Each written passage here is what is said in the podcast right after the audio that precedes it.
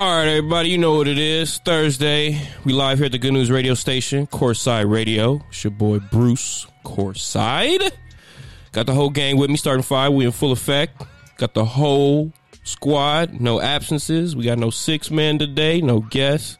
We're going to keep it 100 and give you the real deal. I'm going to kick it right to the point guard, inbound the ball. We're going to keep it moving.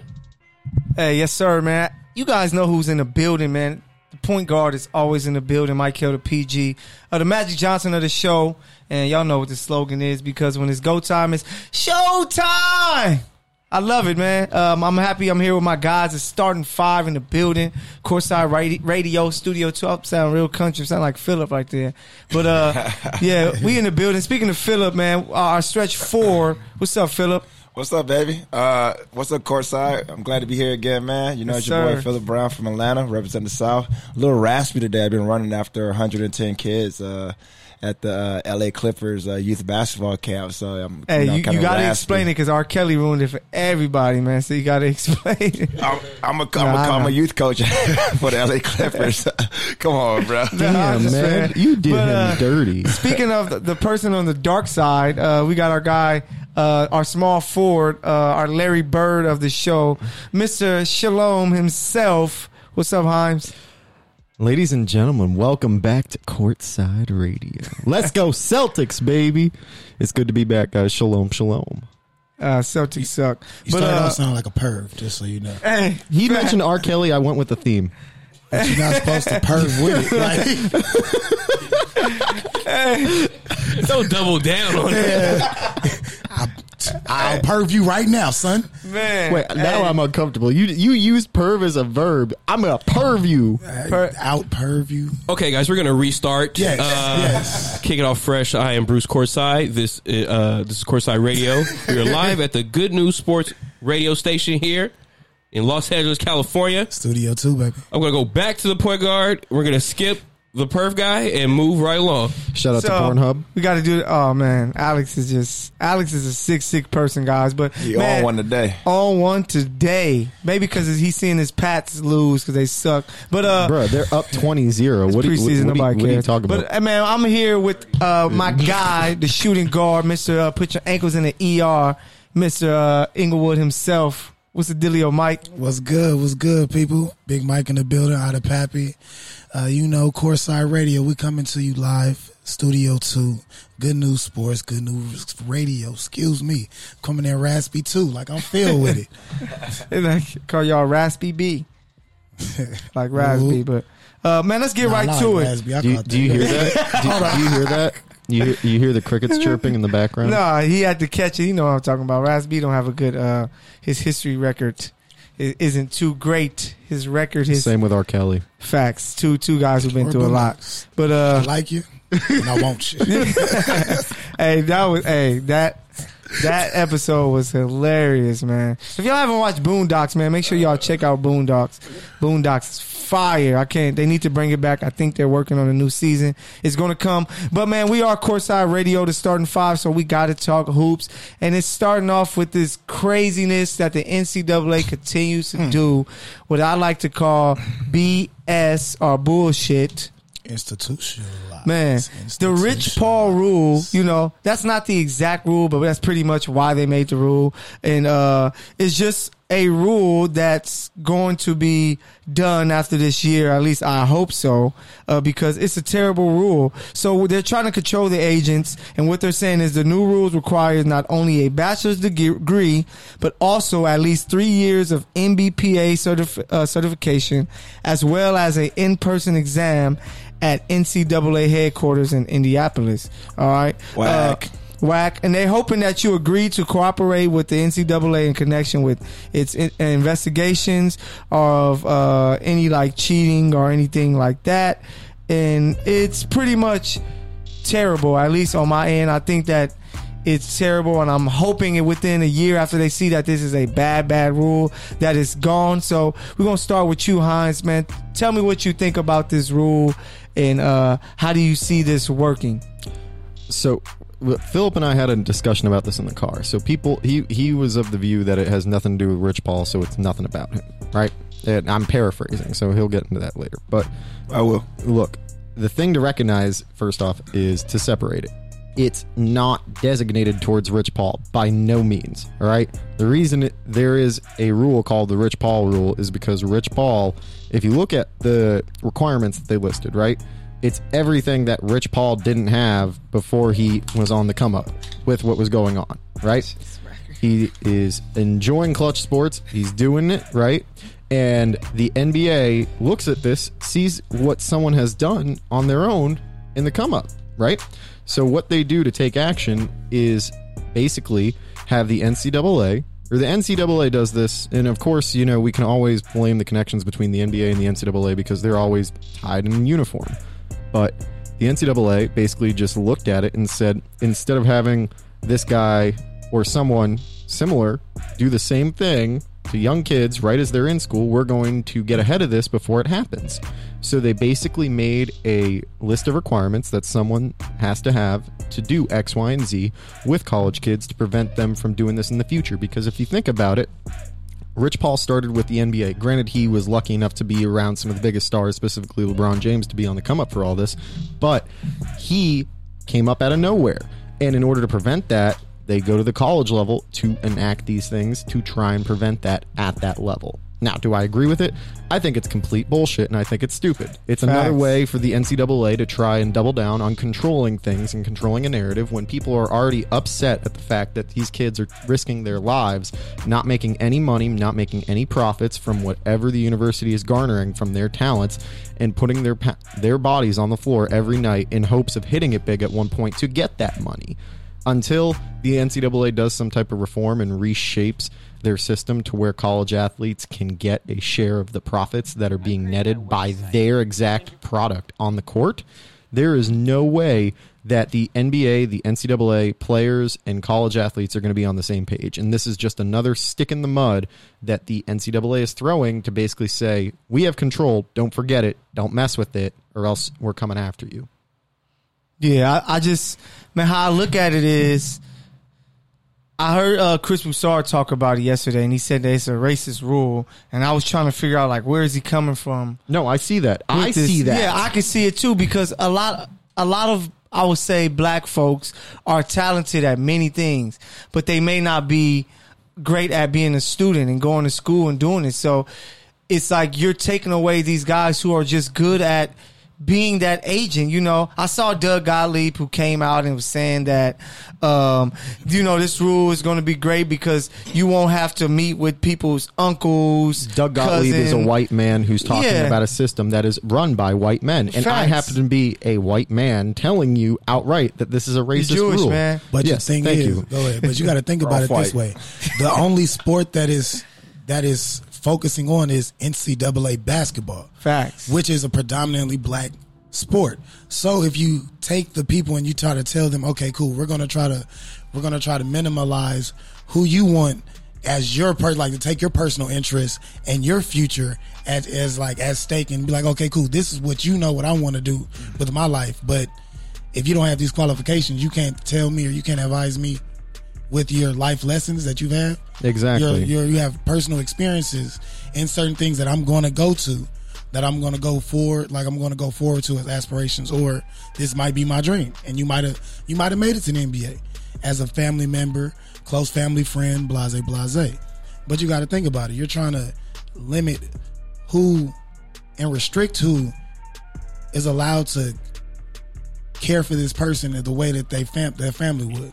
Exactly. And see, Michael brought that point up, and that's literally, you're just describing it out, right? Like, the situation is the NCAA is trying to put their finger on it and basically be like, we control all of this. And how are we doing this? Now we have to put specific qualifications on people who can represent you. And if you look at the comparisons with race, especially in the business world, you can honestly say that although people in general may be more experienced than others because of true life experience, as opposed to getting a college degree, reading a couple of fucking textbooks on Adderall, and trying to memorize everything for a test that they're trying to pass, these people can do the job better than those who actually have certificates to claim they have qualifications to do it. And the way they're doing this is basically separating it by race. They are basically classifying it as the white man is the one that has the classifications, right? And that black people in general are the ones that do not have those qualifications, or at least don't have them to the greatest degree that white people do.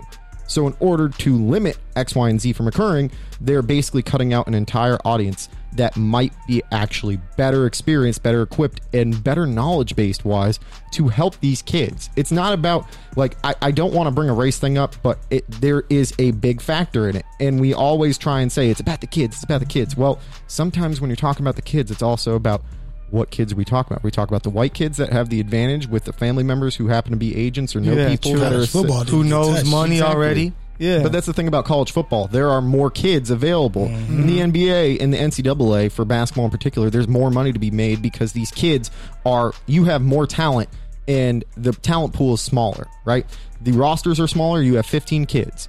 And granted, probably about 1 to 2 each kid from the major schools will get picked. I was just about to say the major colleges are where it's but it's just sometimes you don't know where to go and find that, you know, that certain type of agent. So you kind of want to help somebody out, like, you know, help somebody out. Like, okay, this person, you know, they're in this business. They don't have their degree. Because what if the person has a degree but not in that specific field? You know, say if a guy has a journalism degree, but he's like, damn it, I'm close enough to these athletes. You know what? I want to be an agent. I thought we said degree. Yeah, it doesn't specialize what degree you have to have. It just says a formal degree. And see, that's something that you don't know. Literally a bachelor's degree. Bro, I can have a kinesiology degree. Yeah, I was trying to make a joke about journalism degrees. I was like, I thought you said a degree. I caught that. That's shady. Thank you. No, but you got to think about it. Go ahead. No, go ahead. Philip, what you feel about this, man? All right. So as I've said, as Himes was alluding to, I say that it's not a Rich Paul rule. Just like think about it. Like the NCAA says it will not allow players with remaining eligibility to return to college to play if they establish a professional relationship with a non-degree holding agent. And to me, what that means is how many kids this draft that got drafted said no, they don't want to go to the NBA and they want to go back to school. Yeah, zero. Oh yeah, true. So this rule literally affected 0 people from this past year. No, of course. You know what I'm saying? Yeah. My voice is messed up. But it's not meant for the past. Like that's what I was saying. But next year, how many of those kids are going to be affected? See, every year in basketball, it only applies to kids that are verge kids that are like, hey, I'm going to test out the NBA waters, and if I don't get drafted high enough, then I want to go back to school. Yeah. That doesn't happen very often. Because the top guys are leaving. It's like, bro, I'm about to go top 5, top 10. I'm about to get this money. And those are the only players that Rich Paul would want on their team. Yeah, true. So this has nothing to do with Rich Paul. This affects one kid every 5 years, maybe. But I guess they chose his name because they see his potential. Yeah, they see what he's doing, how he's grinding. He helped Draymond. So piggyback on with that, the NCAA is mad because he signed Darius Baisley last year to a $1 million contract with New Balance straight out of high school. Y'all remember that? Yeah. So that's where it's more so getting back at him than the actual rule, because the rule doesn't affect him. He only wants top talented players anyways. He don't want any of those verge players. So to me, it has to do more with like those kids that test out straight out of high school. But that's crazy how that deal was set up. College. No, for sure. That deal was set up, the fact that he would go into that money after whenever he declared for the NBA that the New Balance money is waiting for him. And it was an internship, quote unquote. Yeah, that's what I saw. Yeah, intern for New Balance. Yeah, with the $1 million. Yeah, man, delayed incentive. Delayed incentive. Yeah, he showed a way to beat the system, and the NCAA is upset. So they're like, we're going to make this rule. We're going to name it after you to let you know that we're upset at what you're doing. But it's like, it's bullshit, dog. Like, you know, to be honest with you, it's straight bullshit. Yeah. They're mad because a black man is figuring out a way to beat this system, so they want to try to bring him back. And you tapped on it, Mike. You were saying that it only affected NCAA basketball. True. Literally. And that's reason because sport. They feel that power and that control slipping out of their hands. They're every year. It. Yeah. They've lost it already. Bro, next year, two top high school players are going to play in Australia. They said, we're not giving the NCAA any of our money. You know what I'm saying? True. Getting money off. So they're going to make a LeVar Ball rule, you know, in a couple years to try to skim some more kids. You know what I'm saying? To make sure high schoolers go to college. Sure. Yeah. It's obvious that, like, they're doing this to, you know, like, affect some people like Chris Paul, but also in a situation like Rich Paul. Summer. Rich Paul. I mean, Chris Paul, Rich Paul. Liddy. My bad. Okay, I'm actually very sober. No, we know. But another thing to think about is Tobias Harris this summer. His dad basically negotiated his contract for him. Yeah, true. To keep the agent out of the way. So another thing that parents are doing are kind of negotiating for their kids going into college. They're offering these parents $500,000. Like they had the story where the kid was offered supposedly somebody going to Duke that went to Duke that didn't take the money, which is likely Zion, went to Duke, had an offer for $500,000 to play for a college team, decided not to take it and went to Duke anyway. So their parents are their agents from the start. A lot of people are not like, agents. They don't negotiate like the startup for your career. You don't really need much, and it like the rules that they put out. The only one that actually affects Rich Paul is the bachelor's degree. He has all the other certifications. Yeah, he has everything else. They look stupid because he's like one of the most qualified agents in the league right now. Sure. One of the biggest ones. He keeps proving it. His best friend is LeBron James. But another thing about that, like Rich Paul had a bachelor's degree in like 2 years. If you wanted to, if he really wanted to go do it, why do it now? Like, though? I need 30 credits. Hey, Bo can go buy it for 60 credits. He can go buy his college degree. But at the end of the day, he's probably like, man, I'm trying to be in a position to where I don't even have to do any of this stuff anymore. And he has an agency where other agents are going to have that bachelor's degree and their masters and graduates and all this other stuff. So honestly, as long as I can orchestrate things and handle it from in the back, like I'm cool. Like, interesting story. Like the last, it just makes the NCAA look bad to me. Yeah. Like the last 2 years of my time playing overseas, I didn't have an agent because by that time I was fluent in French and I can negotiate for yourself. I can email a team just as good as an agent can email a team. You trying to pay me how much? Like, why should I pay you 10, 15, 20, 30% to call somebody that I can call myself? You know what I'm saying? Check, motherfucker. And see, I think what I don't know if it's for teams, because for the NCAA it's like it's totally different. For a team, you know, you can look at it and be like, I don't want to deal with, you know, talking to your parent. Like meeting with Kawhi, you have to meet Kawhi and his uncle. Who the hell is his uncle? You know what I'm saying? Great agent. Hey, so great agent, like I said with the parent with Tobias, like the same thing. So it's like, so for some of these teams, it's kind of like, bro, we don't want to be meeting with your uncle. Like, who is this dude? You know what I'm saying? But then again, that has nothing to do with the NBA. This is NCAA rule. No, that's what I'm saying. So I'm just like, I don't. NBA, I don't get it. I really don't get it. You can still not have a degree and negotiate NBA contract. Yeah, bro. Bill Gates is one of the richest men in the world. This dude doesn't have a degree. No, I'm just saying that like this rule literally doesn't affect anything that's going on in NBA. No, yeah, I know it doesn't affect the NBA. Rule. Just like, they just want to throw his name out there to let you know we know what you're doing. We got an eye on you. We want to make sure nobody like you try to come in and get our players. And if they decide to go forward and come back, you know, we don't want that. We want everybody. We want you to be exactly. NCAA wants control over everything. Yeah, no. So they're like, we want you to be exactly. Yeah, we want you to be exactly how we want you to be. Like, and they want to continue to get their money, and they want to continue to get these bonus checks that they get at the end of the year, and all this money that they're about to miss out on. Because another thing that we don't bring up enough, and they're not going to have access to these kids much longer. The NBA is going to take all of these kids. They're going to. They would rather go to this G League and do this year for this $75,000 or however much you want to tell me, because at that point, if you can still sign endorsements and be in on a G League team, like I'm in the NBA at this point.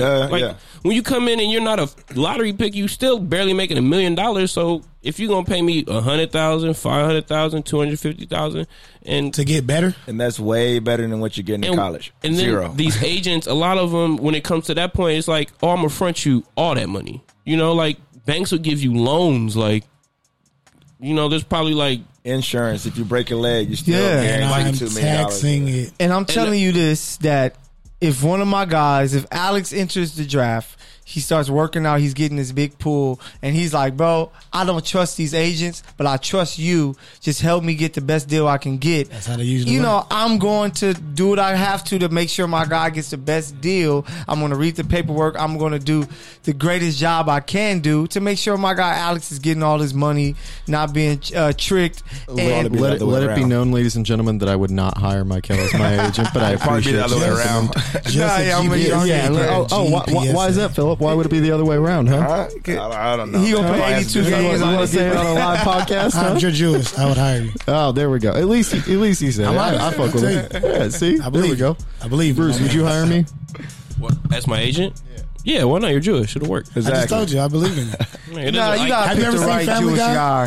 You gotta pick the right one. In a way, but like if you really don't. But look, if I can get a discount on the percentage I gotta pay out, And, you know, like sometimes, and what I was about to mention was, this is a system similar to like how other things are built, where it's just like it's something put in place to keep people, certain type of people to have money in their pocket. No. Oh, the white people to have money in their pockets. And you know, like just the people of power. That also keeps you keep the white man with the power, but what does that do for everyone else? It puts them down. Yeah. You're sitting back. We have figured out ways to bypass paying that extra and giving people cuts of stuff that we have earned. And we don't want to have to keep paying percentages of all this money we're making, like taxes, you know, like it's this tax. Now I got to pay this dude, and he in my pockets, and this dude in my pockets, and you. And then now I got to pay insurance to this person. I'm cutting out the middle. And I got medical bills for your kids. Like, and this is why people are going broke. So now they're kind of negotiating for their stuff. They're understanding their money more. And in reality, you don't need all these degrees and qualifications if you're around the business, because at the end of the day, experience trumps everything. It's better than everything, especially in that business. I am in a position in my work where normally you would need at least a bachelor's degree to make the rate that I make. But I've been with this company for quite some time, and I am better than most people, with degrees. I hire people with degrees to make minimum wage regularly because they come in with no experience.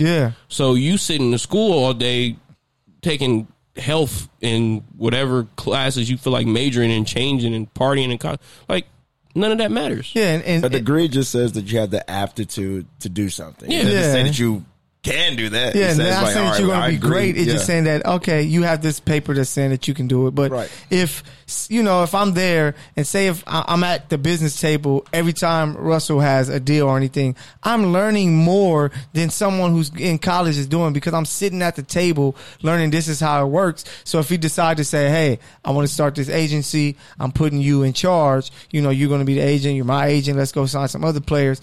I'm already equipped exactly for the job, instead of you going to get some college kid who's coming out now, he don't know. He green. Exactly. He's talking to people, but he don't really know how the business works. So it's on the job crazy. Training is crazy, man. Yeah. Facts. That's you need it. You know what? I got a question for all four of my guys right here. Let's hear it. Okay. Damn. Would you rather be educated or be knowledgeable? Ooh. You're going to break out the definitions of those? I just got to think about it like this. If you're educated, that just shows how much you can retain something that you can read or you were shown. If you're knowledgeable, that's something that that goes towards your intellectualism. Hey. And that's something that someone can't take from you. Dude, so, going to college so I did my undergrad in 2.5 years instead of 4, all right? Mm-hmm. That entire time, I realized I realized one thing. It's not about being the smartest kid in the class. It's about being the craftiest guy. The only way I was able to get I ended up with a 4.0 for 4 semesters straight. The only reason I was able to do that is because all the classes that I took were creative business classes, and I was able to use my radio shows and all the stuff that I did outside of class to funnel into it. Yeah. So I'd rather be knowledgeable about a lot of things and be able to help people out than actually have a piece of paper tell me that. The only reason I have a piece of paper is because that's the system that we were led to believe gets us somewhere. And don't get me wrong, I do not regret getting my degree. I don't regret going there because I got to learn a lot, especially getting out of the city and being in Kentucky. It's mostly a goal that you can accomplish, but it's being on my own and being independent. Mm-hmm. Like, that's what forced me to grow up. And without that experience, it's just me being a fucking idiot. And to be fair, I'd rather be knowledgeable than have a piece of paper dictate what my future says. True, life lessons would be. Life lessons is a motherfucker. But the crazy part is, especially in this business, what I learned. You know, I have a degree in it, but to be honest, it don't really help you with much other than it snaps, you got that degree. It's about your connections and who do you know. I know Chris Haynes of Yahoo Sports, who is a big name within the industry. He doesn't have a degree, you know, not in this field. I'm not sure if he has a degree at all, but I know for sure not in this field. And he's one of the biggest names. So as long as you're there getting that work experience and you show that you have the skill to handle your job, you don't need a degree. So if I'm there and I know how to sit at the table and I can help my player X, Y, and Z, I can help them get $150 million contracts. How is a degree helping me with that? No, it's not. Yeah. Like, honestly, it's not. Like, experience trumps everything. At the end of the day, it trumps all. So if you know, if I sat here for 2 years and just learned the ins and outs of this room we're in, and you walk in and then they tell you like, okay, like put this up on the wall, and like I know that like it's uneven on this side because I done spent all this time in this room, and you walk in and you got like a contractor's license, whatever it may have been. Like if I sat here and I've learned so much just about this one specific thing, mm-hmm. while you're out wondering about 100 million things that they're just throwing information at you at, it's just like it's pointless. Yeah. But another thing I also learned was in school, even with teachers, you kind of just gotta figure them out. True. Like I used to just come up with craziness and just like, as long as you're interesting and like you look and they seem like you're thinking out of the box or like a critical thinker and like, you know, you can solve problems and stuff like that. You like, can figure things out. Like people are like, oh, he's smart enough to figure it out. Like exactly. There's people that I know that went to college that can't even spell. Yeah. Oh no, we both know a couple of these same people. Like people can't even read. Yeah. Like you're reading at a 4th grade level. You got a bachelor's degree. Mayweather has too many M's and he reads like a kindergartner. Bro, Mayweather makes all that money and dude can't even read Cat in a Hat. Forget the Cat in a Hat book, bro. He can't give you a 30 second. Yeah, he can't. He can't read a teleprompter to tell us, bro, my name is Mayweather and I am rich. He has messed that up. He said we're in the USA. Yeah, no, it's USA, sir. Yeah. Oh shit, I couldn't see. Oh man, hey, so it's wild. The USA. That is. So I'm from USA. First of all, I know somebody named USA. They're all Samoan or Tongan. I can't remember right now, but I know the Usos. They're in the WWE right now. Tag team champs, I think. Maybe. I got a rock. Oh, get out of here, man. Yeah, he's crazy. But I know where this is going. No, you aren't. That's Charlie Brown. Get out of here, man. We don't watch Charlie Brown. We watch Baby Kids. But you know what Baby Kids is? No. Exactly. Oh my God. Exactly. That's wild. Hey, you gotta watch Baby Kids. Bro. Exactly. What is it? Wait. It's on Netflix too, I believe. I think you can watch it. B. No. Are you kidding me? I might have to watch that tonight. So let me tell you. Look, audience, we want you to understand that we're gonna have to put our brother Himes. I do know this. Baby's Kids is a hood staple, and we need our mans to be up on game. Hey, he needs to know who Pee Wee the OG is, Khalil. Pee-wee. He needs to know the whole thing, man. That movie's a classic. We don't die, we multiply. Hey, facts, but yeah, the Rich Paul rule. Make sure you guys go look it up. You know, tell us whether you think it's fair or not. Whether it's in the chat room. Don't waste your time trying to comment. It's dumb and let it die. You know, let it die. So hopefully it dies within a couple months. It's whack. It gets trash. Yeah, we need to create our own. We're gonna create the courtside league of amateur ballers that they're gonna come through and they can play through us. But you have to think about. Thank you. But you gotta think about that also. What if all the top African American or black players go to HBCUs and take that money to those schools? What would that do to the NCAA? I think they're still under the NCAA. HBCU. No, I'm saying the ones I'm saying, but you funnel that to that school, institution. Yeah, for those around the nation. Yeah, it'd be different instead of the common. Okay, everybody go to Duke. We all going to meet up at Kansas. Let's go to Marquette. Kentucky. I'm going to Syracuse, Kentucky. We're not going to leave you out, UK. Yeah, we know, Aaron. You'll kill us. So go Big Blue. We get you. So, but no, it would be different if something like that happened, but it won't happen, man. So it's crazy. But Rich Paul rule, make sure you guys look it up. Quick side note. Swat, let me hear it. Himes trying to pull up proof that Larry Bird's better than KD. What? Like, yes, he may have some better accomplishments in the 80s, but he's not a better basketball player than KD. But we can't say that because they never played against each other. I'm looking at the two of them, and I'll say, like, hey, this guy looks like he would kill. You can't say that because I could tell you that Larry Bird is better than Bron as the best small forward. Because he is. If Bird were actually able to do the workouts that Bron was able to do, who knows how good he is. We're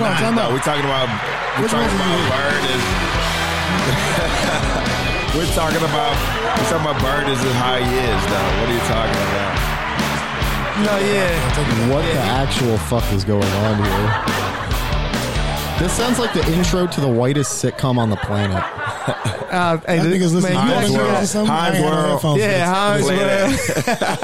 Himes World. But hey, so this week they were it's crazy because last week we talked about all decades, and then this week they dropped the decade teams. So Clearly, everyone's listening to our show. Bro, thank you, world. Dylon, NBA. Dylon. Top five, motherfucker. We are the greatest. So the all NBA decade teams from 2010 was dropped, and it goes as followed. First team, I'll start with the third team. Third team: Aldridge, D-Wade, Kobe Bryant, Giannis, Paul George.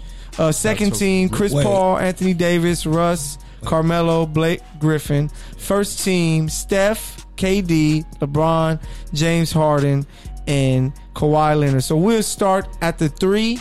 No. Airdrop me that right now. I need to get some dirty laundry aired. That Max Kellerman said on First Take, oh, he's trash, that Kobe Bryant is on the All NBA worst team. I didn't hear what he said, but I saw that pop up. So it's so destructive. Okay, Max Kellerman clearly still needs to get used to watching basketball, because this man does not understand the sport, and he does not understand what Kobe Bryant did. He wants to make the argument that after 2010, saw what he didn't do. He didn't make a lot of shots. He didn't make a lot of shots. Shot maker. He was a bad Everybody shot maker. Everybody was the shots, Philip. It doesn't matter. The whole problem here is that Max Kellerman is opening his mouth about a topic that he doesn't have any clue. No. He does not have any. He has no right to be talking about this. When he won a ring in 2010, we got you. If it was, yeah, honestly, boxing, we believe you, Kevin. MMA, you can talk about that. Not MMA. From two. No, you not MMA. 35%. No, both two. Of them. Both of them for me. Philip, I didn't know regardless, so much. Max Kellerman, you put Kobe Bryant on that list. Like, he's on the third team All NBA for that decade. Yeah, like, you clearly do not understand how the All Decade team works, nor understand how the game of basketball works. Maybe you should go back and get a decade. Maybe he should go back and get a degree in actually understanding the goddamn sport before he opens his mouth up about it and starts spewing some nonsense. His 3 to 4 years before he was hurt, he averaged 27.9, 5 rebounds, and 5 assists. Nobody's number is like that. So you have to put Kobe on there. And plus, he's a legend, so you're going to put him on there. Do we agree with Giannis being on the list? Because why? He had 3 years, 3 great years. Okay, so why can't Kobe be on there? MVP. So why can't Kobe be on the list? The same reason I'm giving you is why Kobe shouldn't be on there. So Giannis should be on there. If Giannis is on there, Clay should be on there. Just 3 years. With no championship, Kobe at least has a championship. I'm giving him back his own rhetoric. I didn't say he should be on there at all. I'm not saying Giannis should be on there. I'm giving him back his rhetoric. No, we're leaving that out. You're saying Kobe shouldn't have been on any of these lists. Not in this decade, no. I don't think he did enough. I think Clay should have been before him. It's a good argument. Clay had three championships? No, it's a good argument for Kobe, and I understand why people say like he doesn't technically deserve to be on there, but Kobe was still like a very good player. The Lakers are just tanked. At the beginning of the era, like the last 6 years, he was one of the top 5 players, and you can't discredit that. Top 3 actually, but it's for the whole decade, fact, bro. It was him for the whole decade. Him and LeBron. A championship in the decade. So who had a better run in the longer run, Clay or Kobe Bryant? Kobe. No way. Kobe. Clay is a role player. What are you talking about? 3 ships. So has the all-time amount of points in the all-time amount of points. You can't even say it because it's a bunch of bullshit. Iguodala need to be on there too. Iggy got Finals MVP. No, Iggy does not need to be on there. Come on, now y'all just anybody. Jeremy Lin got championship and Lin sanity was crazy for like 2 weeks. Should he be on there? No, because Clay had like 6 years. He's saying Clay was of course a better player. He said Clay is having a better decade than Kobe. Clay is a better player this decade than Kobe. He's a secondary star. Kobe was the number one. No, I'm saying, but he's saying career-wise already. No, not career-wise. I'm talking about over this decade. I'm not saying he had a better career. Cause you just okay. Go ahead. I'm not saying he had a better career. We're gonna run this back. I'm not saying he had a better career. Kobe deserves to be on there. How do we feel about LaMarcus Aldridge? How do we feel about Aldridge? You might as well make a spot for Kevin Love because he deserves to be on that list if Aldridge does. I actually agree. He was played on a championship team. He had won a damn ring. Yeah. Aldridge has not won a ring. He had great numbers with the Timberwolves, and then he went over to Cleveland and became a winner. So I can see that one. Or you could even put Chris Bosh on that list, man. True. Yep, I can see that. I don't give a shit. Like if you're putting Aldridge on there, that basically is the equivalent to basically saying like, man, who else do we have left on this list to fill the power forward slot? Nah. You like Aldridge on that list over Bosch, Kevin Love? Over Kevin Love, yes. Bosch went out too early too. But Bosch has had like he's been out the last 5 years. Yeah, and then he dropped when he went to Miami. Yeah, his numbers went down. Marcus, because when you play with LeBron, he messes up big. No, he doesn't. He just takes over his number. He's not a number one option in the terrible market anymore. He's a number three option on the championship team. Like, that's why his numbers went down. Actually, LaMarcus Aldridge is like top three in rebounds and like points in the last 10 years. Michael, like LaMarcus Aldridge was a dominant player. I have an announcement. Go for it. We don't want to hear his nickname. So I have an announcement. So with Courtside, we're always getting into it through text or whether it's in the Good News Sports IG chat or in the streets. No, we just get into it with you. I guess so. I would purposely go out of my way just to make a comment to you. Philip was saying so much nonsense, and I said I would announce his new nickname on the show. Hold on. So let me get ready. Make sure you get your phone ready because you need to know this. Kevin Gates right now. Hey, so you guys play Mario, right? Uh-huh. And like Super Mario Brothers? Yeah, Super Mario Brothers. So you know King Koopa, right? Yeah. So this dude be capping. He is King Kappa. King Kappa in the building from Atlanta, Georgia. I didn't pledge. He is in the building. Philip Brown. So every time we introduce Philip, it will be King Kappa himself, Philip Brown from Atlanta, Georgia. I didn't pledge, though. Cap. I don't give a damn. You are King Capper because you be capping your ass off, boy. I just like getting you heated, bro. Like every time I can throw a shot, I'm throwing it. Every time there's an honorary system. You're an honorary Kappa at this point. Yeah, because he's King Kappa for sure. But we know Philip doesn't agree with Kobe, which he's wrong. How many people chooses Aldridge? Oh. How many you over who? Over who? So over Bosch, over Kevin Love, maybe even over Boogie Cousins. When did they go to Miami? Draymond Green. Oh, Marc Gasol. I would slick have Draymond. Yeah, I'm not mad at Marc Gasol either. I would choose. I'm not mad at Mark. I would go. He's a center. He's a butterfly. I would go Kevin Love or Draymond. Draymond, you know his impact for the Warriors to end this era is crazy. Beyond the numbers. Y'all crazy as hell, and y'all ain't seen LaMarcus Aldridge play. I know he's probably had like an okay couple of the last couple of years. LaMarcus Aldridge was like still double 20. I was about to say double. He was like one of the most dominant players. I guess from like the time that they're starting this deck. You can't say dominant. He was just one of the best, better players. Yeah, better players. I don't know. Like, he was like he's above average. He was unstoppable. He was averaging like 30, 40s, 50s rebounds. Way up in the teens. 30? No, I'm just saying like he has put up these numbers consistently. I was about to say, wait a minute. Like he's had runs of weeks where he was putting up like 40 a game for a couple weeks or something he did that. Like when did he get to San Antonio? He's almost like a Tim Duncan in a way because it's not pretty how he does it. It's not really perimeter. That's the only thing. He's all finesse. All finesse. He's definitely a finesse. All finesse. Yeah, Tim Duncan was just structure. He ain't missing nothing from 20 to 15 feet. Nothing. You got it, Philip. I got a question. What do y'all think about the Harden over Russ? Do y'all think that's correct? No, we're going to get to that. It doesn't matter. We're going to get to that. Run it back. So third team, I guess it's straight. We'll go with Kobe, Wade, Aldridge because when you look at his numbers. We're not going to go with that. Who'd you take off? No, I'm taking off Kobe. LaMarcus Aldridge. Shut up. Paul George. Y'all like Paul George there? I can keep. Because PG, you got to think about that. That includes his MVP. PG over, what about Clay and PG? That comparison is there. I think they got PG as a wing, right? No, but I don't even think they really put it. It's not too many because it's two guards. If you look at this, D-Wade's the point guard, so they're just going guards. No, they got guards. Two guards and wings. Wings and then a center. Because you don't have a center on the first team. None of them are centers, though.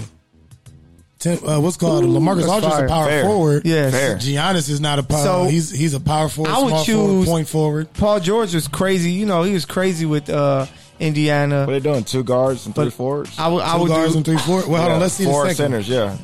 Like the All-Star game. Two guards, three forwards. Yeah. That is true because the second team, yeah. I have major issues with the second team. So, let's get right to it. I have literally, I could make an issue, honestly, for every issue. Okay. So, let's get right to it. Let's talk about the second team, Alex. I'm saying keep Melo off rip first. I'm just going to let you know that. I'm just saying off of what he did, not for I did it as a player. No, he did it as a scorer. That's it. He doesn't get off with the Knicks. His Knicks career was Solid. Okay, but put it this way. I can't even say that with a straight face. I'll give y'all one. I was going to have a question for y'all. You know, Mike's. I'll get to that later. But I got a question for y'all later. But he's in the top 8 in scoring for the whole decade. Who? Carmelo Anthony. Top 8. So? But you got to think about the people. Is he in the top 8 and winning? That's a team stat. Like, seriously. Team stat. That's what I'm saying. I understand Melo being in this decade's team. You can't leave him off. You can't. I would probably put D-Wade in Melo's spot and swap Melo back to the third team. But you can't because he's a guard and he's a wing, though. He's a forward. I don't see it that way. If you stay by the rules. Because they got three. The two guard, 3-4 situation. 2 guards, 3-4. So what is 2 guards, 3-4? Yeah, I just peeped every team. It's 2 guards, 3-4. It's like the All-Star game. Look at it. It is. They have centers and forwards grouped together. Because they're not technically point guards for each one either. Because Chris Paul's a PG, D-Wade's not. Okay, if that's how you feel, if we want to be technical. That's what I'm saying. The way they set it up, you have top 5 players, like top 5 players, second tier players, and then third tier players. There's a new line of that coming out though, so that'll be interesting. That's when we can. Like, really, bro, is a 9-time All-Star. If that's the case, I switched Kobe. I got error. Let's make one thing clear, guys. When we talking about All-Star, but the fans got to vote up until like 3 years ago. Like, it was like Melo could have been at home for like 8 weeks just voting for himself. Like, I'm letting you guys know the one person that has zero right to be on any of these lists is Anthony Blake Davis. Griffin.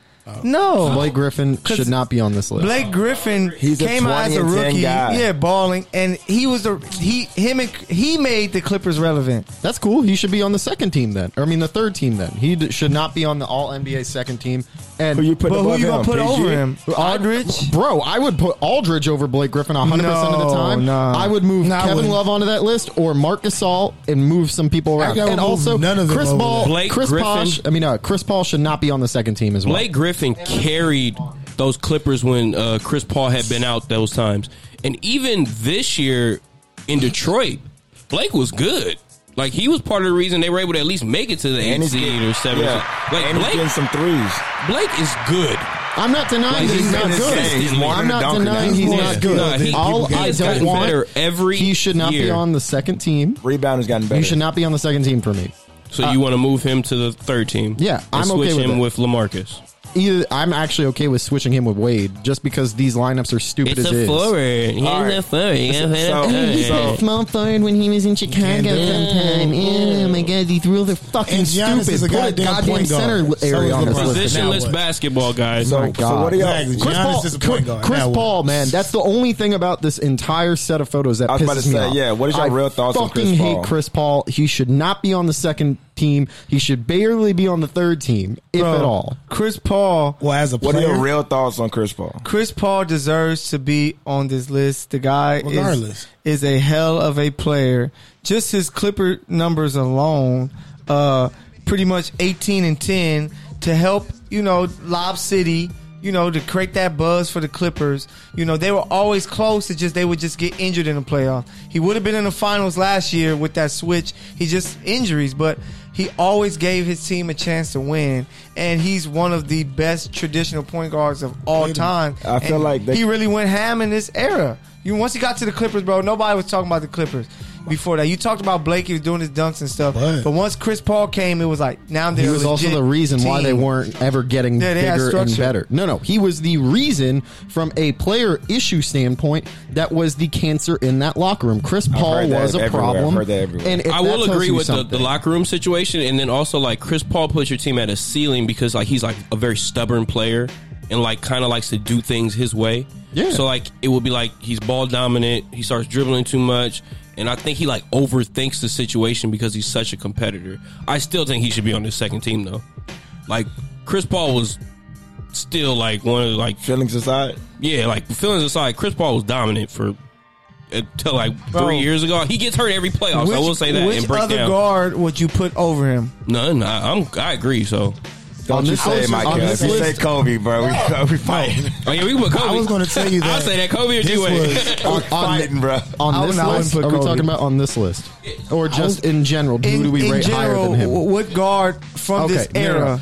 What guard do I appreciate from a pure point guard standpoint more than Chris Paul? He does not deserve to be on this list by any means, but I'm talking about from the 2009 to 2013 period, Rajon Rondo over Chris Paul at that time. But that's only that period, but periods after that. That's why I said in particular. I said not for this list. I said just during that period. Are you talking about Chris Paul was averaging like 20 and 10 and he didn't have KG, Paul Pierce, Ray Allen, Tony Allen? I was about to say that. I wasn't going to go that far. I'm saying that. I would say, Alex, you're like Celtics-ness, but like it's just so bad. You see the color behind you? That's cool, bro. It's because we can make it anything we want. Also, it's like red, white, green. That's like, what was it? Jamaica a green flag? Screen can be anything. Like Rondo, like he could have been anything. He's a Laker now. Why are you guys hating? We didn't ask for that.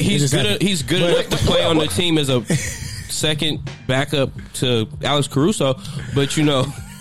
I think you could have switched Rondo for Chris Paul back in the day on that Lob City team. I think Rondo's just a bit of a passer. Nah, Rondo is better defensively. Nah, I don't think. But I don't know, bro. Like pick and roll, I don't think Rondo's not that good of a pick and roll player to me. Like he's a good point guard. He's like a decent. Like Rondo's like, I don't really. Who can you compare Rondo to as a player? Rondo, he's just. Nah, he's not Pat Bev. He's a unique player. Just a non-scoring. He can't score. You know what I'm saying? No, a non-scoring Isaiah Thomas. No, I wouldn't say that. I would not the young. I'm talking about the old Isaiah. The way he played. No, I know. I'm saying he's a non-scoring version of John Stockton. Oh, passing ability. No, I'm not gonna give him. I'm not gonna give him Stockton. Nah, he don't have the way he plays. Like Jay Kidd, he's closer to Jay Kidd with defense. Nah, he's himself. Jason Williams. White chocolate? Yes. J-Dub? Hell yeah. No. J-Dub without the scoring. No, because you got to think about it. The way J-Dub played defense his game was based around street ball type flash. Rondo's just meticulous and he's deceptive. That's how he got everybody. But he was younger and defensive minded when he actually came in. So do we agree with AD, right? No, you know what? That's what I was trying to tell you. I just thought about that. You brought up an actual point, Michael. How does AD? I appreciate AD's productivity, but does he get to make it for not playing so many full seasons in a career? But I'm like, him and Blake actually injury prone. How do they make that? Because that's not important anymore. But your consistency throughout 10 years, a decade span at this time, if that's what we're going off of, your consistency on doing these things, not your spurts. Consistency, not spurts, people. Yeah, but when a guy averaged numbers like he did, you know, and he was the face of the Pelicans who had some playoff runs, they're going to show him some love. And, you know, he's a guy that's going to carry over to the next era. So from the jump, he came in doing his thing. So you gotta have AD on it, I believe. But Chris Paul, you got to have Paul. Maravich. Who? Pete Maravich. Side note, not offensively. Oh, Rondo? Just his passing, yeah. Just to keep passing.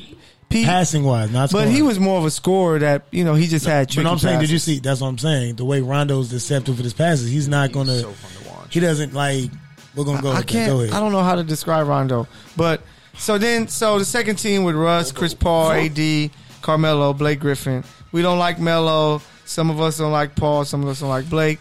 But they're there. So let's go down to that first team. I got to say, I wasn't unanimous. I wasn't so big into basketball at the time that Jay Will was with the Kings at this point. You're crazy. I wish if there was any player I could go back and watch from the immediate time zone, it'd be to watch this guy play live. I used to watch him. Dude, fucking insane in the membrane. He made a lot of crazy mistakes just because he played so flashy. So once he got to Memphis and then Miami, he really kind of figured out, okay, this is how I got to play to win, and that's how he was able to win the championship. And he was able to win a chip, and then he was able to at least keep his career going with Orlando after that. Yeah, so, but no, hey, that team was, I hated when they traded him. I'm like, Mike Bibby, but then, I know. I said the same thing. I get it conceptually. Yeah. But he made the Kings so fun to watch, man. You know, it's crazy. I'll take Stevie Franchise or Baron Davis to go see them live over Jay Will. Oh, of course. Actually, Steve Francis, if we're just going by flash, I'll take Stevie Franchise. They're going to be dunking and going to beat. If we're going to go by era, then yeah, I'll throw Steve Francis. B. Diddy was nice too, though. But hey, first team. Let's get to this first team. So first team, Steph Curry. Philip, I know you had something to say on this. Steph, James, KD, Kawhi, LeBron. I'm really disappointed about one guy on there, but Philip, you got it. I was gonna say, do y'all want to switch over Harden and Westbrook? Yes. I wouldn't do that, but I would switch Russ with Kawhi because I just think guard that forward thing again. But I'm definitely not skipping it because I get to that later. But I'm definitely not skipping Harden over that. But Kawhi, when he won with the Spurs, he wasn't their best player. They were just an all-around solid team. He won Finals MVP because they could have gave it to anybody, but he did a solid job on LeBron. They team won, so they gave it to him. But he had a coming-out party that game. I mean, that season, that series. Oh, that bro, series. We're forgetting about LeBron. Chandler Parsons over Russ Westbrook. Get out of here, Chandler Parsons. You know what? No, Russell was an in this era. Russell was an 8-time All-Star, 8-time All-NBA. He had multiple All-Star MVPs, doubles. 3 straight triple doubles to end. He had 1 finals appearance. So how was that guy not top team, you know, over Kawhi? Like Kawhi, yeah, he finished it well, but it's like, bro, it's a whole, you know, 10 years, like 8 years being an all-star and all-NBA player in this era. 10, yeah. You know what I'm saying? Like, that's crazy. So and guards, too. Guards are so tough in the West. You know how many people kept getting slept on? Yeah. Dame kept getting skipped over. Yeah, like, Dame's not even on the team. You know what I'm saying? He's the only player in that whole first team that's not in the top 5 scoring in this decade. He should be in there over Kobe. Who's the only one in the first team that's not in the top 5? Kawhi. Thank you. Yeah. So I was like, because I was just looking, I was like, it's funny. He just has to eat him. So good, though. His defense makes up for that. Who can play defense as good as him? But he didn't play long enough. I'm going to tell y'all one thing. Like, I love Kawhi, and I know he's a great player, and I've been saying it for a long time, even before he had to work up to when he had this. Nah, at first I was kind of like, bro, they giving him all his praise that Finals MVP. He's not that guy. No, that's what I'm saying. No. I'm saying before he had even got traded to Toronto. Oh, yeah. Like, you could see that Kawhi was going to be a great player, but I'm not giving him all that credit yet. Yeah, I need like 6 more years of you doing what you did last year. Yeah, true. Because that's honestly the first time we've seen you, other than that one series with against Miami. Yeah. Where you were like, but he wasn't dominant, even scoring crazy. I was just great. No, like that defense. That was, and it was, but it was a good coach. Yeah. It was a good system he was in. Yeah, you know, like he was like one of those young, talented players that, like, Pop knows how to hide people's flaws. Yeah, true. Yeah. So like Kawhi's still developing as a player, and isn't like you even can see in the Golden State Warriors series, he had issues, he had struggles. Like, like he sometimes had issues creating, even though he was hurt. I understand that. And he missed a whole year, but like pretty much a whole year. If we can put Russ in there over Kawhi, I'm all in on that because. Yeah. I don't think there's been one player other than Russ and like, you know, like Bron and all them, but as dominant as Russ has been, like he has murdered everybody he's went up against. There's games against the champions, like the best players in the league. KD, I love the video when like KD go back to OKC and Russ ripping him and like they win by like 15 or whatever. Because like, other than these last 2 years when they didn't get out the first round. Bro, when him and KD were playing together, they were always a team that you thought, okay, they can win. It's just injuries, and then a lot of injuries. Yeah, KD at one point Russ tore his meniscus because of that damn pad band, and which probably was another year when they was going. Yeah, they probably would have had a chance to win because the Warriors weren't there yet. So it's that guy should have been first team all decade. It's just for some reason the media has a problem with Russ. I saw a video they did. They did a video of I think it was Vince Carter, and it was like Vince Carter played with all these, you know, these star players and legends throughout his career, but you know all the years he played, and they did not they put De'Aaron Fox on there, not Russ. On what? It was like this video for Vince Carter to show all the stars and guys he played with, and it was like Jordan, Kobe, Paul Pierce, Ray Allen, all these different guys, D-Wade, LeBron. I know what you're talking about. Vince Carter? Yeah, because you know this was last year. I saw that today. He never played against Russ. Oh, played against. Yeah, players he played against. Man, that's crazy. Bro, they ask anybody in the league, Russ, they hate playing Russ. Yeah, no, but nobody want to play Russ. He's a star player, and the fact that they don't show him that type of love in the NBA is crazy. But some of it is because how he treats the media. He's a bad guy. Yeah. I think he likes it, though. And I appreciate it. Like, hands down, like Russ is one of my favorite players. I do hate to see sometimes, like I think he gets big headed and like gets like too full of himself, and like he kind of messes it up for himself, especially late in games. But he has the confidence, and he needs to have that confidence. He just needs to work at those flaws that he has late in the game. Yeah, that's what makes him. But at the end of the day, if Russ knocks down like a 3 here or that one that he missed, like, y'all going home. Yeah, so he's 100% at all times. 110, 20, you know what I'm saying? Like 150. And that's what makes him him. Even at the end of the game, when he needs to take a second, survey the seam, He's still 100, you know what I'm saying? Still, another thing about, like, I know Russ... Tony gonna help him. Russ is in his later prime now. He probably got, like, a couple good years in him, but I think Russ is gonna be one of those athletes that, if he can stay healthy, can reinvent his game. True. And not use the athleticism, and then develop into that, like, really good passer, and probably average, like, 15 assists in a year or something like that, just because of his athleticism. Like, even as it tapers off, it's still gonna be more than everybody else. True. He's a dog. What's up, Mike? I was going to say that you got to think about it like this. I feel like, can we get a unanimous decision to go ahead and just replace Kawhi because of what Russ, how we're speaking on it, Russ, what he did to the game? It's not that he just changed it. He reinvented of how you can play. He's like, okay, cool. He said, you want a point guard who passes? I can do that, but I'm going to give you 30 tonight. And I'm going to get 10 rebounds. Exactly. And he was like, bro, he said, who's the only player that averaged a triple-double, 3 straight seasons? Oh, that's me. Yeah, there it goes. In this decade, just so y'all know, I did that. Y'all say, who the only one that's going to average one after Big O? I did. Who did it back-to-back? Me again. Yeah, so it's crazy, man. Hey, once again, it's Courtside Radio with the starting five, man. Michael the PG here. You know, we in here talking this hoops, the greatest game in the world, doing our thing, man. So for you guys who missed earlier, we talked about the Rich Paul rule in the NCAA. Make sure you guys look it up, check it up.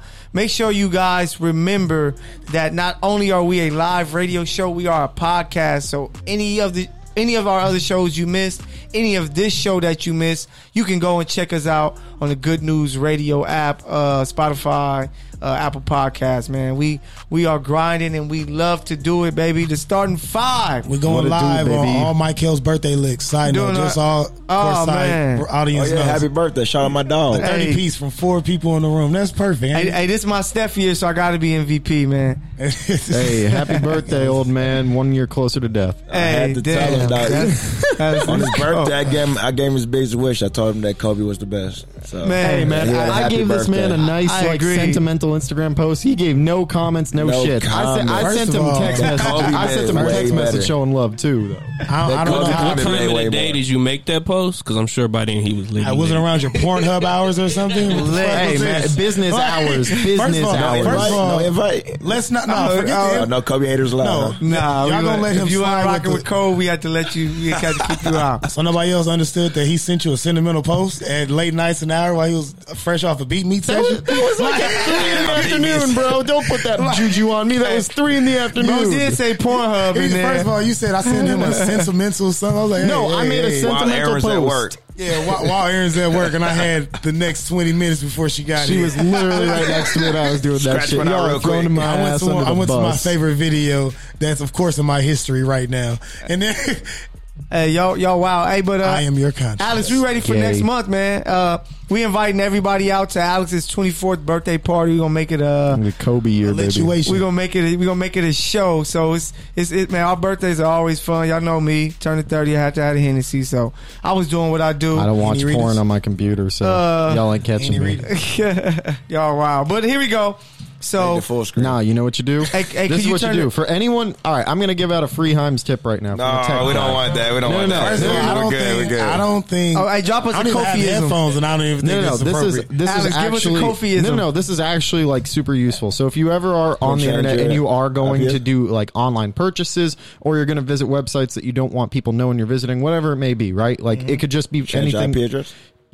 Always use a VPN browser, and then always go into privacy mode on all of your browsers. That way you are covered from someone getting into your network, stealing your passwords, as well as your history being stolen from your computer. So I always recommend using TouchVPN on Mac, and also using Safari, because it's a shit browser in privacy mode. And that's how I get away with all the porn that I watch and all the nonsense that I do on the internet. So for future advice, guys, use a VPN to keep your network secure, as well as using TouchVPN. It's free on the Apple App Store. Courtside Radio is a show where you're going to hear hoops, you're going to hear jokes, and then you're going to learn how to keep people from seeing that you watch porn.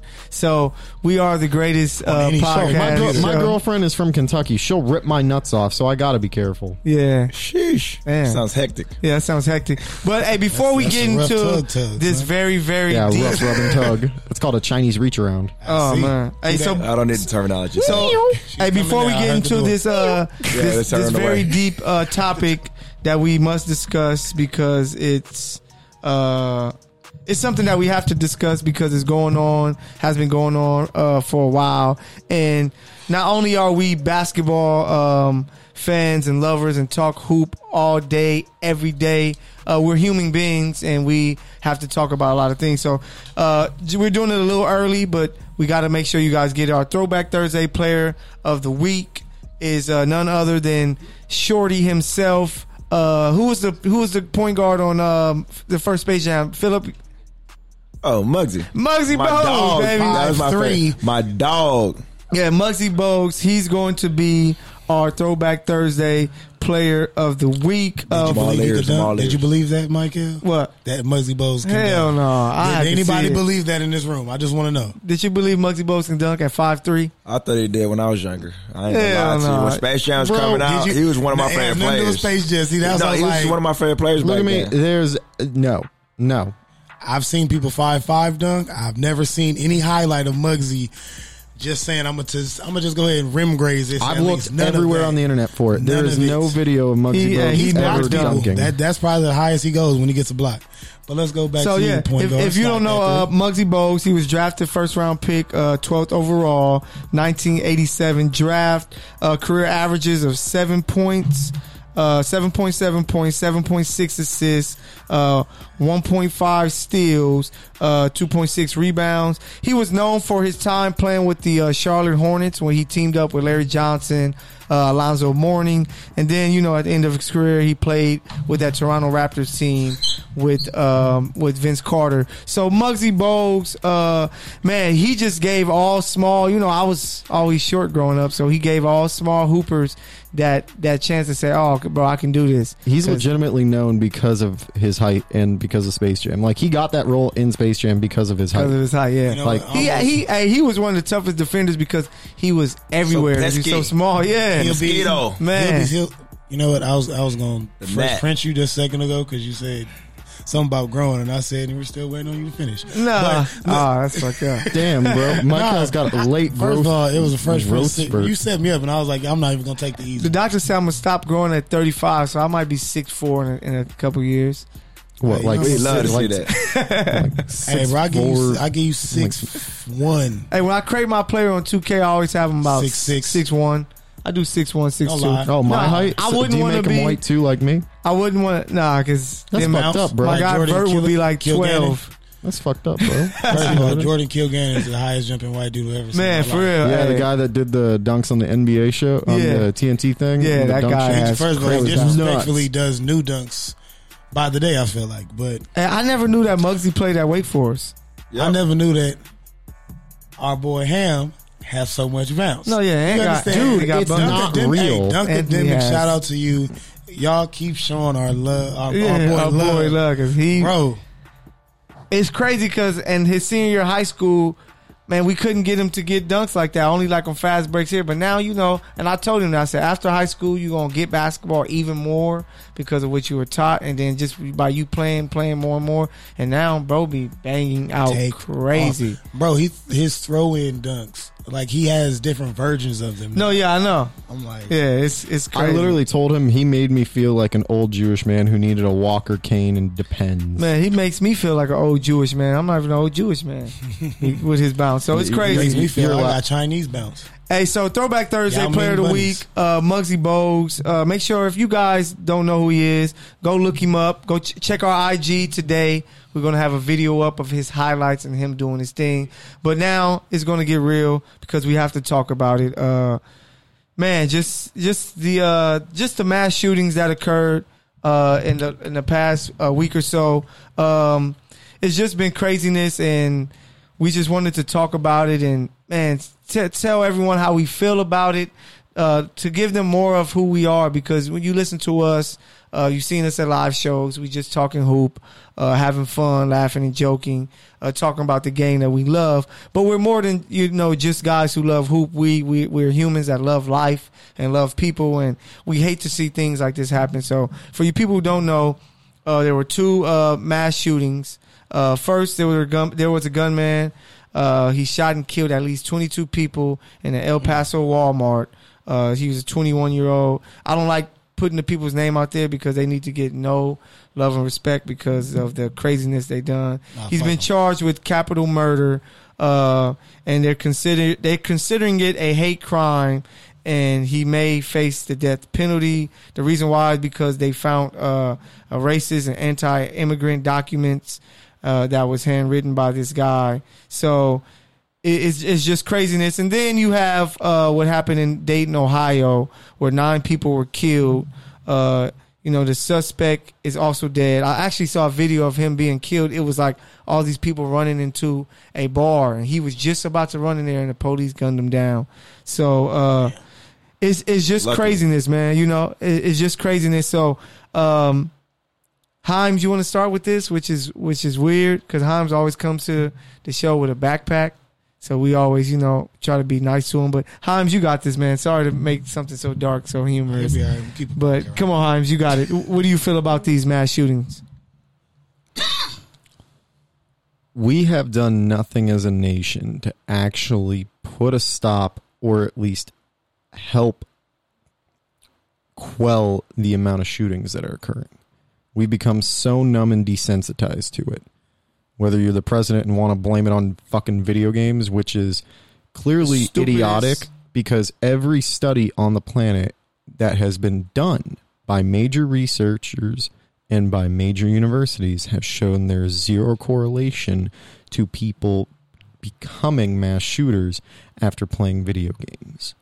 We have to make a conscious effort to actually try and put potential prohibitions on the ability to get these weapons, whether it's from a issue with mental illness, it has to be quelled. We have to figure out a system to where there are more background checks. And although people keep wanting to claim that we're doing enough efficiently and that, we are actually taking action on these things, we are not. Because for what everyone knows, let me ask you guys something, everyone at the table. Does everyone know how many mass shootings there have been this year? Isn't it around 200 something? It's like 250. Something? I would say 247. 247? How many here actually knew that number? Did I get it right? Graphic. I don't know. My point being, though, is the fact that we don't know and the fact that we're guessing a number so damn high for the amount of shootings that we have in this country within this year. I just took a picture of this. 249. But you see my point? There have been 249 mass shootings in the U.S. this year, and yet we haven't gotten our fucking shit together to actually try and stop and take control of the situation. There has been no actual movement on trying to get gun reform. We have a man in Mitch McConnell who represents the state of Kentucky, unfortunately, the place that I went to school in and am proud to represent to some degree, who's a fucking old moron that doesn't actually see the greater picture. This man will not even allow a bill to get to the House floor to be voted on to allow restrictions to be applied for gun applications. And you can get a gun literally within the same day you apply for it. Yeah. You can go into a mall at any given point and shoot a gun at any given person, and look what's going on. Bro, this 250 times. This is the craziness, right? So I was in Colorado Springs. Shout out. Yeah, Colorado Springs. I was there last year. Okay. And I went to a Subway, and there was a guy with a AR. Just in there ordering food, and everybody was just chilling. Like, oh, it's just cool because it's carrying. Yeah, you can have your weapon. Like, first of all, why does people need assault rifles? You know what I'm saying? Like, why do you need an assault rifle? It's not like you're going up against armies versus armies. You're going up against no one. So why do you need that? Like, why do you need guns? Period. Which is it's crazy. Like for most of us, we come from the inner city, which is people call the hood, and you might have I knew people where I'm like, bro, why do you have an AK-47? Like, what the hell do you have planned? It's unnecessary to have some of these guns. Yeah, it's unnecessary. But, look, we talk about the Bible, right? For everyone who's religious here, just in general, how long ago was the Bible written? 2000. Do you take every word in that book literally? Yeah, definitely. He laughs. There's a point to that. My point being is we wrote the Constitution years ago, and yet the concept of the Constitution is to be amended. There is a literal clause to add amendments. Come on, bro. We're trying to have a serious conversation. No, I know. Sorry about that. The Constitution has clauses called amendments to where we can update and fix outdated laws. Yeah. Yet we are still at a standstill of people who say our Second Amendment right is to bear arms. Like, shut the fuck up. That's when we were under attack by the British people and also under attack by Native Americans who actually own this fucking land originally. That's how you ate. You had to go out there and hunt with your gun, like a hunting gun. I understand, like, guns and all that, but the problem is people's mentality and the issues with these guys that are carrying these guns. For one, they probably have very small penises. And they're very upset because their girlfriend just left them, or they don't have any friends, and they're loners because the society, especially with today's Instagrams and all this other stuff, everybody's very insecure. All their feelings are getting hurt. And then they look at TV and they send a DM to this cute girl and they be like, oh, girl, what's up? Like, I'm trying to holler at you. And she's like, weirdo, who are you? It's also like, mental health too, though. Yeah, mental health as well. It's all mental health. Yeah. It's honestly like everybody's so chemically imbalanced now because of all the stuff they're putting in the things that we take and drink. But then also being raised in these country places by these older folks who were actually raised with hate in their heart. Because, I mean, until what? 1970, they was beating black people in the street. Yeah, so that's the issue I wanted to talk about. It's still happening now. Yeah, I wanted to talk about the issue of parenting.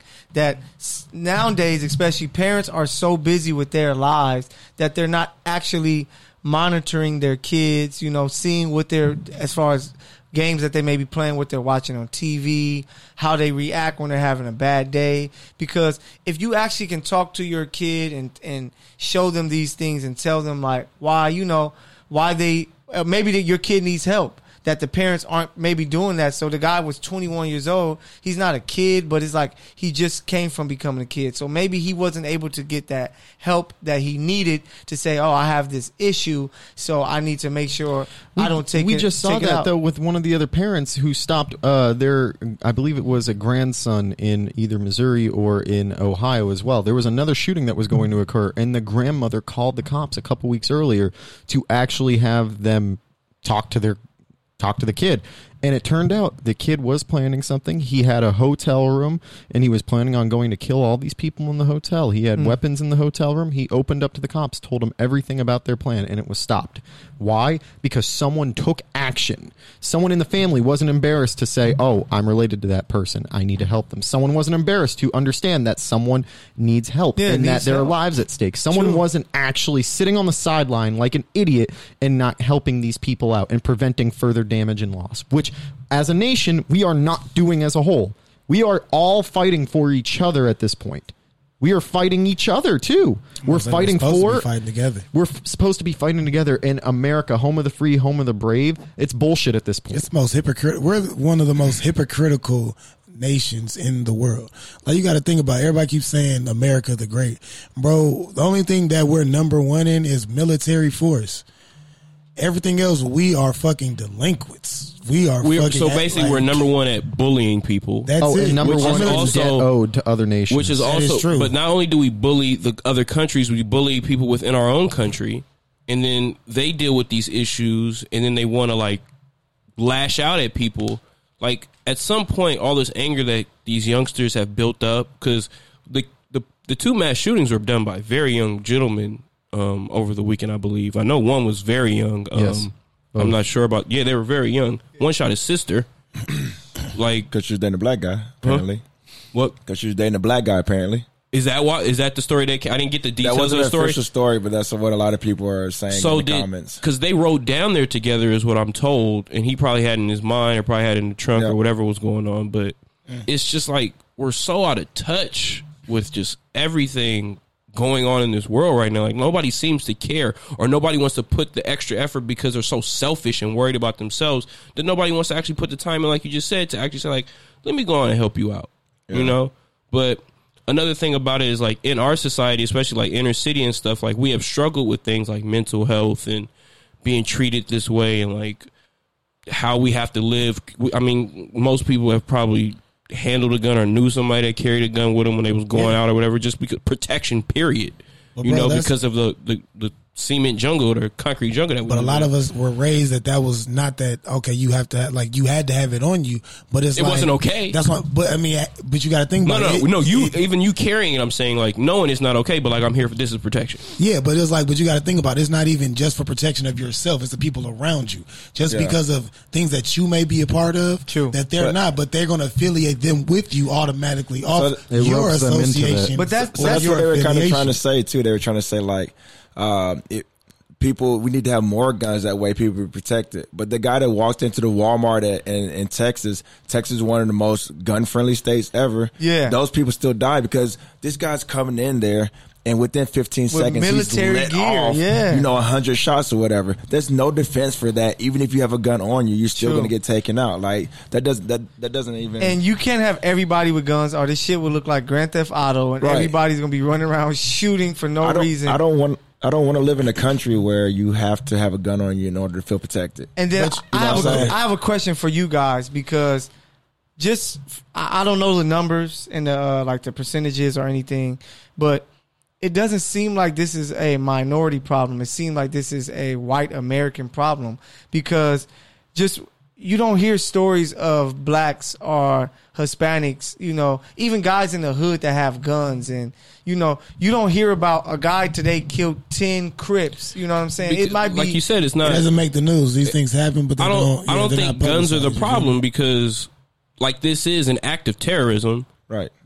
You don't necessarily need a gun to kill all these people. You can walk into a mall, be a ninja, make a homemade bomb, blow that up. We all are. I work at an airport. You can sit here and look at all these police and security and stuff, but if you really wanted to, you could walk right in the front door and do whatever the hell you wanted to. Right.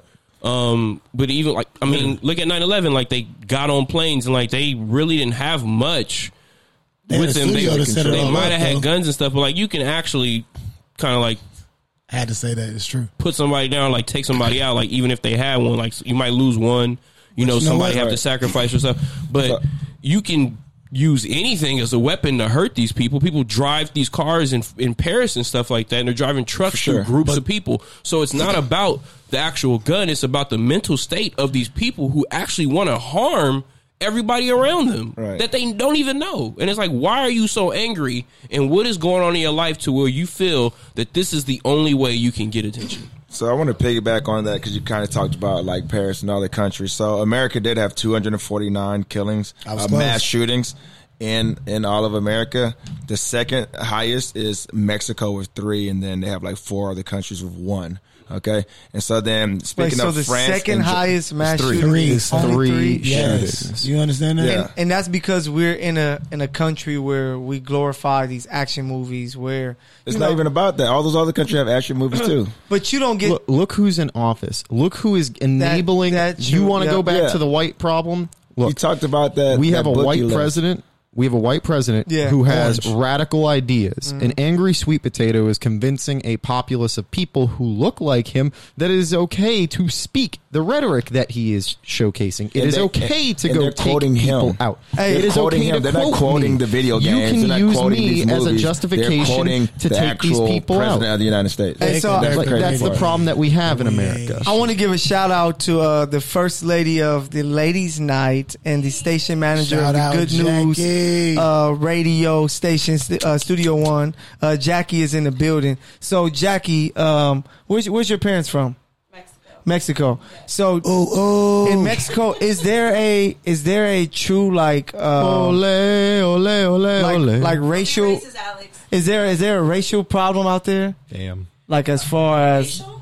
Yeah, like any type of like our colorism problem in Mexico.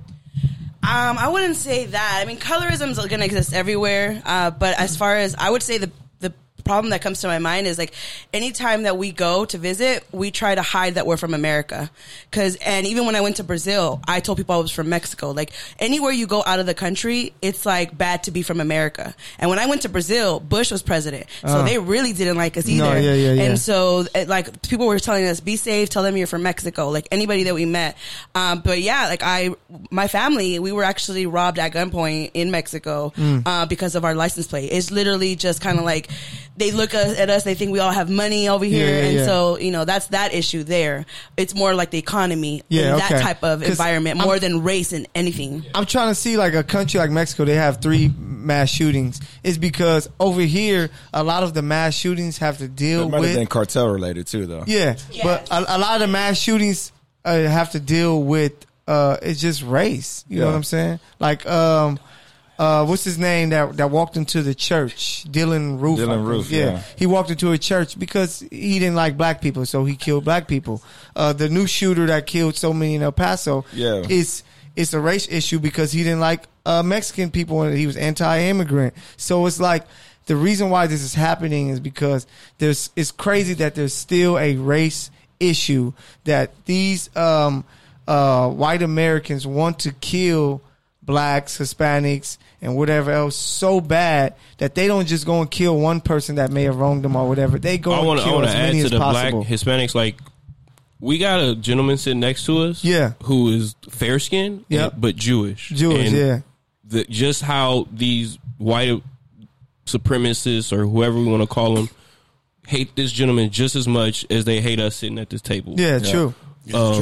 And it's tough because, I mean, he can camouflage at times, but some might look at him like, "No, I know." Yeah, I know what you are. Like, no, you know what? Oh yeah. Like I'm gonna get you. Like our country just teaches hate so much. I mean, but we're not. Like I said, we're not far removed from like segregation and all the issues. Like 50 years ago, 60 years ago, that's actually not that long. Our parents, my mom was born in 1960. Like, King was marching during this time. Like, this is crazy. Go ahead. I was just going to add on to what Bruce said. Like, people usually, that hate comes from fear.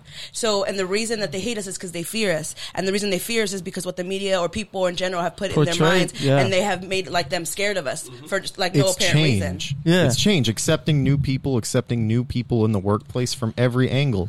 And you look at it, the biggest shooting that hit home for me, of course, was the Tree of Life Synagogue in Squirrel Hill last year. As soon as that happened, it hit home for me. Of course, every other shooting hits home in a sense, but like we said, we've been desensitized to it. True. Exactly. After that, it's like, how can we not, like, my people in particular have been persecuted forever, just like every other minority group basically in history, right? We've all been scapegoats to some degree at some time to some varying level. And to think that this senseless violence is occurring because of a race, of a religion, of a sexual preference, identity, whatever the fuck you want to insert. You look at the majority of these shooters and the people who are doing the equivalent to homeland terrorism. It's the white-breaded American. Yeah. And we're looking at a president who is giving these people and making them feel prideful. He's making them feel prideful and basically verbally giving them the license to go do whatever the fuck you want, like the Gestapo did to my people back in the 1930s. You want to look at the equivalent of what's going on? Homebred, white-bred terrorism in the United States right now is the equivalent to the Gestapo in the 1930s, because all you see is people going after people. It doesn't have to be a specific group, right? It has to be just an overlaid minority. Yeah. It can be blacks, Jews, it can be Mexicans. It can look up Rosewood and any one of these Wall Street places like that. You see people getting taken out. Yeah. So look at Tulsa, Oklahoma. Yeah, look at places like that to where hate made someone kill so many people all because of their race, and it's just like it's nonsense. Yeah, it's like it's pretty much we're causing genocide. We're killing off all these people, and like the saddest thing I heard about was the two parents who shielded their 2-month old baby, and now that baby has to live the rest of his life with no parents, like not having any like knowledge of them at all because of a situation like that. What's up, Mike? Bro, I was gonna say, y'all know I'm from Inglewood, right? Yep. But I lived in Tennessee for 10 years of my life. Okay. So you got to think about it. That was a culture shock when I moved out there. Bro, I was going to say, to touch on this subject, the last segregated school was closed in 1967 in Tennessee. Yeah, I'm going to say that again, 1967. My mother was born in 1968. So you got to understand something, that this wasn't too far removed. So when I even like it was funny to me because the way they treated people out there was so different, bro. When I used the word vernacular and everyone around me looked at me like, oh, you know what that means? I'm like, I looked at them like, yeah, what the fuck is like? If people not supposed to know, I guess I got like, I'm not from out here. I guess you guys aren't used to that, but I guess it's It's something that you have to see in person to be like, people are still really like this, bro. Like, it's out here, we're a melting pot. So we get this, see, we get everything. To interact. Yeah, we get to interact with so many different cultures consistently. So when you go out there, it was like into certain parts of the South, bro, it's the Confederate flags. They can mean so many different things in wherever part you're from. True. They're all not racist. And I had to learn that. I didn't even know that at first. When I was in Kentucky, right, my school is a small liberal arts school with 1,000 kids, okay? We have 4 fraternities on campus, all right? One of which is the general connotation of being racist, right? Got you. So I found out that up until 2014, 2015, they allowed that fraternity to dress up in what's called Old South Week. For a week, they would dress up in Confederate uniforms and walk up and down the campus singing 3, 2, 1, the South should have won. You know how fucking embarrassing that was? No, that's and wild. That same fraternity tried to recruit me to join. And you know what I did? I joined the other fraternity that was with stoners, that accepted the Jew, that was culturally diverse. We had literally, you know what diverse meant for that fraternity for me? It meant we had a couple Asian kids, we had a couple black kids, we had a couple white kids, a couple Hispanics. They had one Jew. That was diverse in Kentucky. I will feel crazy. That's hey, so man, mass shootings is something that we have to try to put an end to. Make sure you guys, you know, stay informed, know what's going on, so that you can actually doing something. Yeah, that you could change, you know, change some laws, or if you have children, you can teach them about these things so they can stay. And Mitch McConnell actually fucking do something. You are an embarrassment to the state of Kentucky. Let me make that very exponentially clear. Mitch McConnell actually do something for gun reform, as opposed to being the force behind preventing change and saving lives, because all you are doing is causing more harm, not just to American families, but also to the individuals who are causing these acts, not getting the help that they need. Hey, America, period. We have to get better. You know, we get so much love. People talk about how great it is to come to America, but we have to get better. Like this. It's the land of opportunity. Yeah. But just love each other, guys. Yeah, love each other. Love everybody.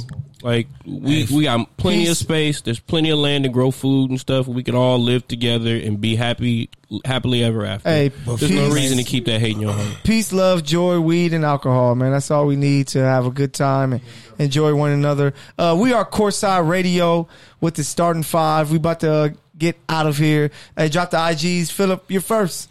All right, what's my new nickname? King Kappa. Yeah, say it again for me. King Kappa. All right, thank you. King Kappa, a.k.a. Philip Brown. Instagram, Philip. Change it. You got to change my IG. Brown. So you got to talk to my agent for that. Yeah. Oh, okay, my fault. All right, Mike, what's up? Let's go ahead. It's Big Mike out of Pappy, but the Instagram is Mr. _ I'm going to call you back. Side note, people, freedom ain't free. Stay woke. Let's go. Alex, drop the IGs and Twitters and... Black Planet. Black Planet. Hey guys, give us hit me up on Pornhub so I can get some money from them. Yeah, that premium subscription, baby. But yeah, it's at Himesworld, HYMESWORLD on Instagram, at Alexander Himes on Facebook, ALEXANDERHYMES. Please give a like and a follow on all social medias because we really appreciate it. We're putting out a lot of content, baby, and also Alexander Himes on YouTube, ALEXANDERHYMES. Catch the latest episodes of Don't At Me. Don't At Me. Baby. Glasses Malone, Clipper Daryl, and FS1's Rob Parker. And stay woke, ladies and gentlemen. Change only occurs when we will it. Let's go, Bruce. You know what it is, Bruce Courtside.